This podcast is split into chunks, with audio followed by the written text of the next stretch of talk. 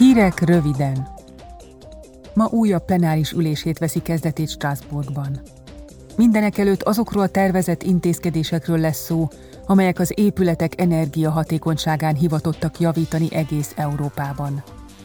A képviselők szerint csak nagyarányú épületkorszerűsítéssel és az energiafogyasztás csökkentésével érhető el, hogy az építőipar 2050-re klímasemleges legyen, azaz ne terhelje többletkibocsátással a környezetet.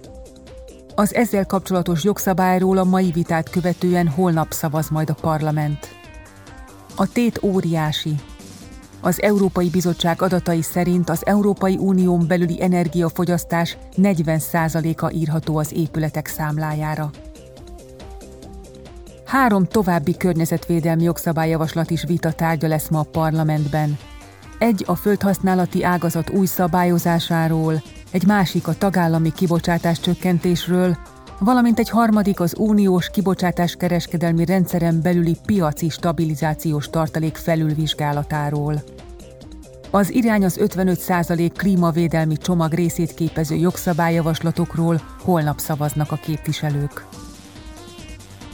Az Ipari Kutatási és Energiaügyi Bizottság tagjai felmérték, hogy egy évvel az Ukrajna elleni agresszív orosz invázió megindítása után mi jellemzi ma az energiapiacot, és mik a jövőbeli kilátások.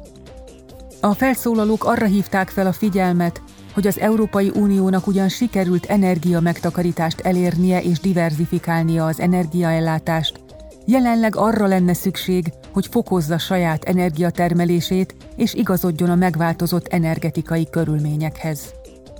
A vitán Kadri Simpson energiaügyi biztos külön kiemelte, hogy Európa a válság közepette sem tért le a zöld megállapodásban saját maga számára kijelölt útról. A biztos felszólalásában elmondta, Last year, carbon emissions dropped in Europe. Tavaly két és fél százalékkal csökkent a széndiokszid kibocsátás Európában.